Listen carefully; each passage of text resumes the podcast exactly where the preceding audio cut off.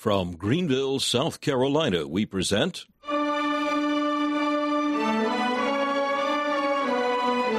Let the Bible Speak.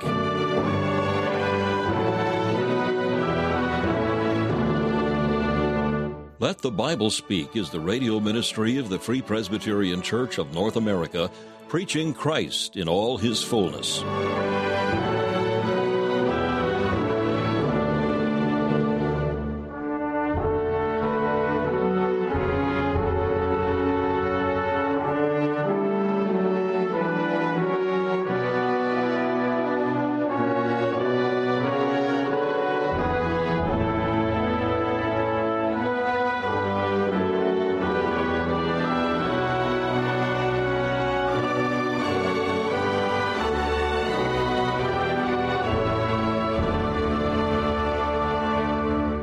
Thank you for joining us for another broadcast of Let the Bible Speak. Today we continue a series of studies on the doctrine of the person and work of the Holy Spirit. Messages preached by Dr. Alan Cairns, founder of Let the Bible Speak Radio Ministries. We'll hear from Dr. Cairns in just a few minutes. First of all, please enjoy this devotional thought taken from Morning and Evening by Charles Haddon Spurgeon. This morning's text comes from Psalm 84 and verse 7. They go from strength to strength. They go from strength to strength. There are various renderings of these words, but all of them contain the idea of progress. Our own good translation of the authorized version is enough for us this morning. They go from strength to strength. That is, they grow stronger and stronger. Usually, if we are walking, we go from strength to weakness. We start fresh and in good order for our journey, but by and by the road is rough and the sun is hot. We sit down by the wayside, and then again painfully pursue our weary way. But the Christian pilgrim, having obtained fresh supplies of grace, is as vigorous after years of toilsome travel and struggle as when he first set out. He may not be quite so elate and buoyant, nor perhaps quite so hot and hasty in his zeal as he once was, but he is much stronger in all that constitutes real power, and travels, if more slowly, far more surely. Some gray-haired veterans have been as firm in their grasp of truth and as zealous in diffusing it as they were in their younger days. But alas, it must be confessed it is often otherwise, for the love of many waxes cold, and iniquity abounds. But this is their own sin, and not the fault of the promise, which still holds good. The youth shall faint and be weary, and the young men shall utterly fall, but they that wait upon the Lord shall renew their strength. They shall mount up with wings as eagles. They shall run and not be weary, and they shall walk and not faint. Fretful spirits sit down and trouble themselves about the future. Alas, say they, we go from affliction to affliction. Very true, O thou of little faith, but then thou goest from strength to strength also. Thou shalt never find a bundle of affliction which has not bound up in the midst of it sufficient grace. God will give the strength of ripe manhood with the burden allotted to full-grown shoulders.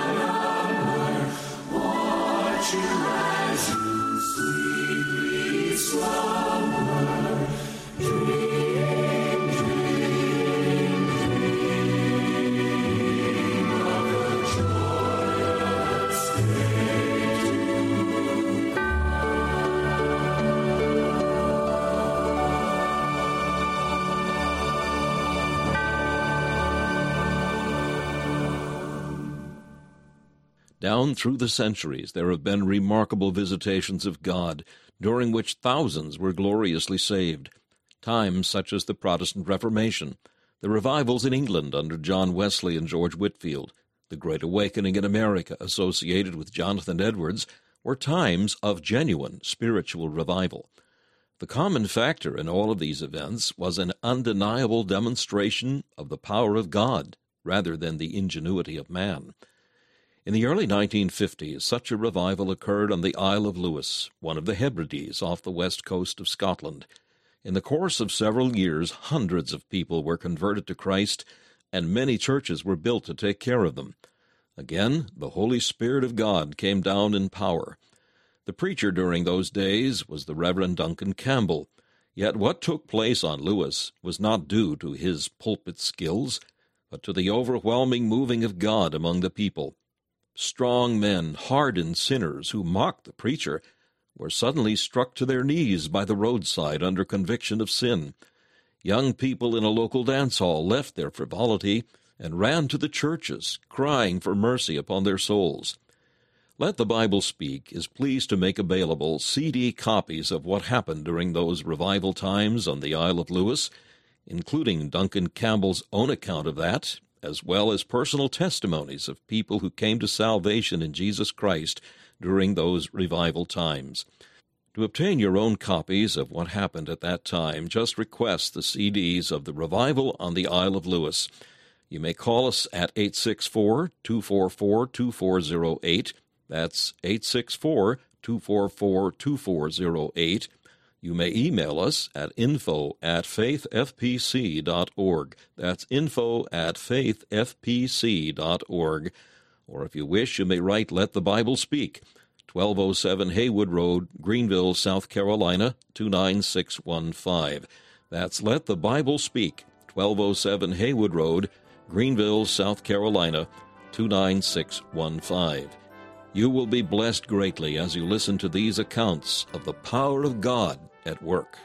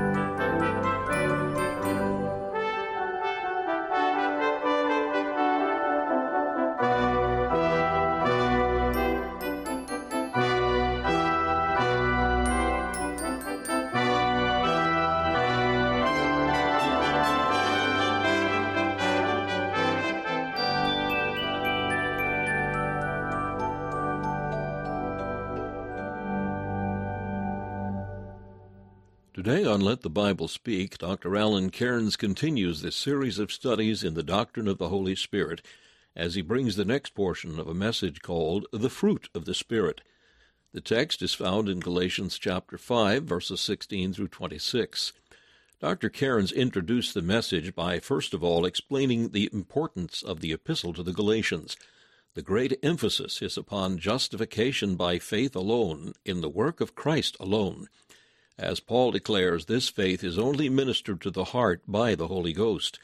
Similarly, the fruit of the Spirit is that which is grown in believers by the Holy Spirit. Also, though its component parts are listed, the fruit of the Spirit refers to one Christian character. All nine elements are present to some degree in a truly regenerated person. Now, Dr. Cairns brings the next portion of the fruit of the Spirit. There is not just an attack upon your holiness from the world. There is not just an attack upon your holiness from the devil. I have no grief for the devil. But the devil gets blamed for a lot of things that he's not immediately responsible for. A lot of people think if the devil could only be put out of the way, the world would be suddenly, uh, very easily Christianized. Let me tell you that the very rebellion that fills the heart of Satan fills the heart of every son of Adam. The very poison of sin that Satan has flows in the bloodstream of the race. My friend, though the devil will exacerbate every situation and stimulate every kind of evil and will be the evil genius in so many wicked situations, yet notwithstanding that, there is an enemy in us. There is our old flesh, and it is the flesh that lusts against the Spirit. I want to tell you, sanctification would be a very easy thing for a Christian if he only had the world to contend with and the devil to contend with. If he didn't have the flesh to contend with. If all the enemies were outside, my, the conflict would be much more easily won. But the flesh lusteth against the spirit. And as you seek to walk in the spirit, there is this old nature within you, this old fleshly you that would rise up to do battle with the very Spirit of God Himself. There's a warfare. What a blessing it is that not only does the flesh lust against the Spirit, but the Spirit wars against the flesh. We are not left to our own devices in this. The Spirit of God who regenerated us and indwells us, He battles against the flesh within us. Then verse 18. If ye be led of the Spirit, here is the will of the Spirit. Going according to the leading of the Holy Spirit. Now notice the progression. Walking in the Spirit, warring in the Spirit, and the will of the Spirit. Now, the whole burden of this chapter is to have Christians enjoy this level of Christian experience. The question is how? How do you walk in the Spirit? How do you war in the Spirit? How do you know and obey the will of the Spirit? Any fool can read the words and say walk and hit you over the head with your duty. Any fool can tell you you ought to be in the will of the Spirit. But the question is, how is it done? Verses 22 and 23 bring us to the work of the Spirit, and here we have the key.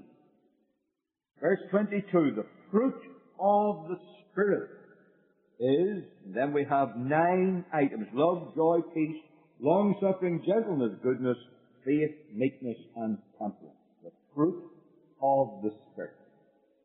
That is the answer. I want us to think of the fruit of the Spirit this morning and see how it is the answer. I quoted great English preacher a moment ago. He spoke about the Holy Ghost. And he described the fruit of the Spirit. He had a lovely turn of phrase for it.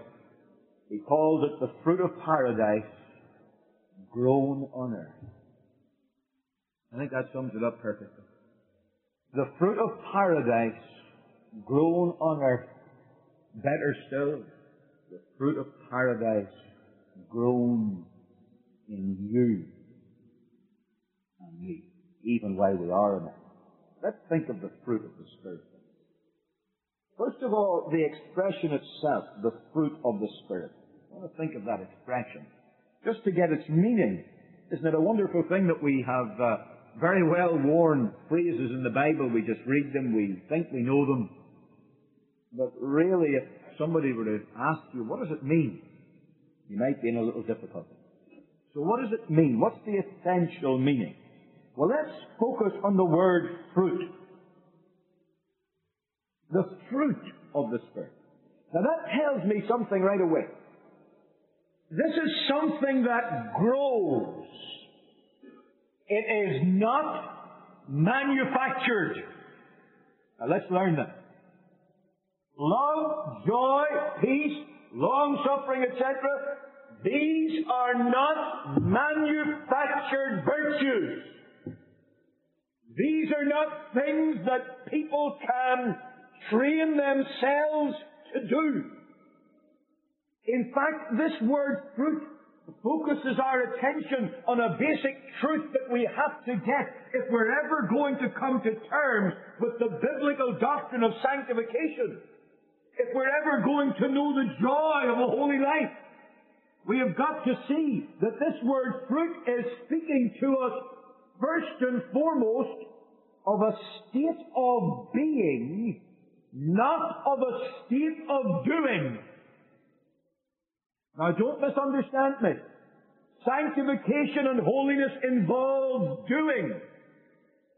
But the message of this text is, what you are determines what you do. It's not what you do that determines what you are. That is the false religion that so many sects and cults and denominations have taken up that what you do determines what you are. If you do enough, you will be a Christian. That's the essential doctrine of Romanism. In fact, that lies at the heart of every basic betrayal of the gospel of Jesus Christ. What you do will determine what you are.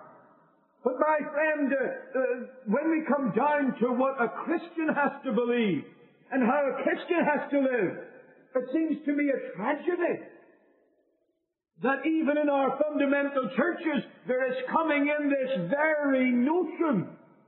And when God's people are being taught holiness, there is an emphasis only on what they ought to do. And if you do this and do that and do the other thing, then you will be holy. That's not true. It is not true. And I would challenge any man honestly to look in the face of God and say, I have faced my duty and I have tried my best to love and I've tried my best to be happy and show joy and I've tried my best to work a calm peace of heart and live in that calm condition of mind. I have tried to be long suffering. I have sought to be gentle, uh, etc. And through these things, I now have the joy of Christian holiness. I defy any man, honestly, to tell me that's his experience. Not. Rather, you get a man who says, that is my duty, and it is. And I have been striving to do it. I guarantee he will say, I have been frustrated, and inside there has been tension, and there has been defeat, and there has been the agony of despair, and I have come to the place of wondering, is there any help for me in God? This is a serious thing. I've spent countless hours dealing with Christians whose lives are in shatters and tatters because they have been misled into believing that what you do determines what you are. I've again and again mentioned the case of a young man in awful agony of soul, in deep distress of mind, being overcome and overcome and overcome, going to a Christian counselor. When he wanted honestly to get down to how God would have him live in victory, he was glibly told, just go and do it. How do I do it? Just do it. I think of other cases where people living in abject despair are simply told if you keep on doing it, then sooner or later you'll get the feeling. My friend, I want to tell you that's not the Bible doctrine of holiness. It's not what you do that determines what you are. This is the fruit from an internal root. It's what you are that governs what you do. Fruit. Notice it's singular, not plural. It's not the fruits of the Spirit. What is being described here is not a picture of so many separable characters in a man's life. No, what is being described here is one single Christian character in all its many faceted fullness. The fruit of the Spirit stands in very clear contrast to the works of the flesh. Oh, you can see immediately that evil characters are many in a man's life. Evil characteristics are many. But Christian character is one, whole, and entire. There is also the thought in the works of the flesh. Just look at it. Look at the abundance of words that are used. There's a lot of bad words in the language, in any language, because bad men certainly are full of evil. And here you have it adultery, fornication, uncleanness, lasciviousness, idolatry, witchcraft, hatred, variance, emulations, wrath, strife, seditions, heresies, envyings, murders, drunkenness, revelings, and even that's not the end, and such like. You will see that there is the picture, the wicked are like the troubled sea when it cannot rest, whose waters cast forth mire and dirt. There is the continual clashing and clanging of controversy within the soul. There is this evil heart and it's continually erupting in one way or the other. Over against that, Paul says there is the fruit of the Spirit, the entire well-being, the well-rounded spiritual health of the soul that is indwelt by the Spirit of God. It's fruit, it grows, it's not manufactured, it's singular and entire, but it is of the Spirit. The cause of Christian holiness. What is it? Strong willpower? No, sir. The indwelling Holy Spirit of God. There is a secret in the believer's heart that makes for holiness. That's the Holy Spirit. As I said, it's a disaster to minimize the ministry of the Holy Spirit. Christians live today as if the Holy Ghost were only a name. He is a vital, living person. The Holy Spirit abides within the people of God, and He is that inner secret which produces that fruit in the life.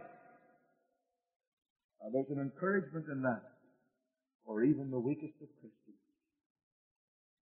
You are not left to fight this battle with sin and the flesh on your own. You are not left merely to screw up your courage and do the best you can, but rather in you is the Spirit of God. And His fruit is produced through you, not by you.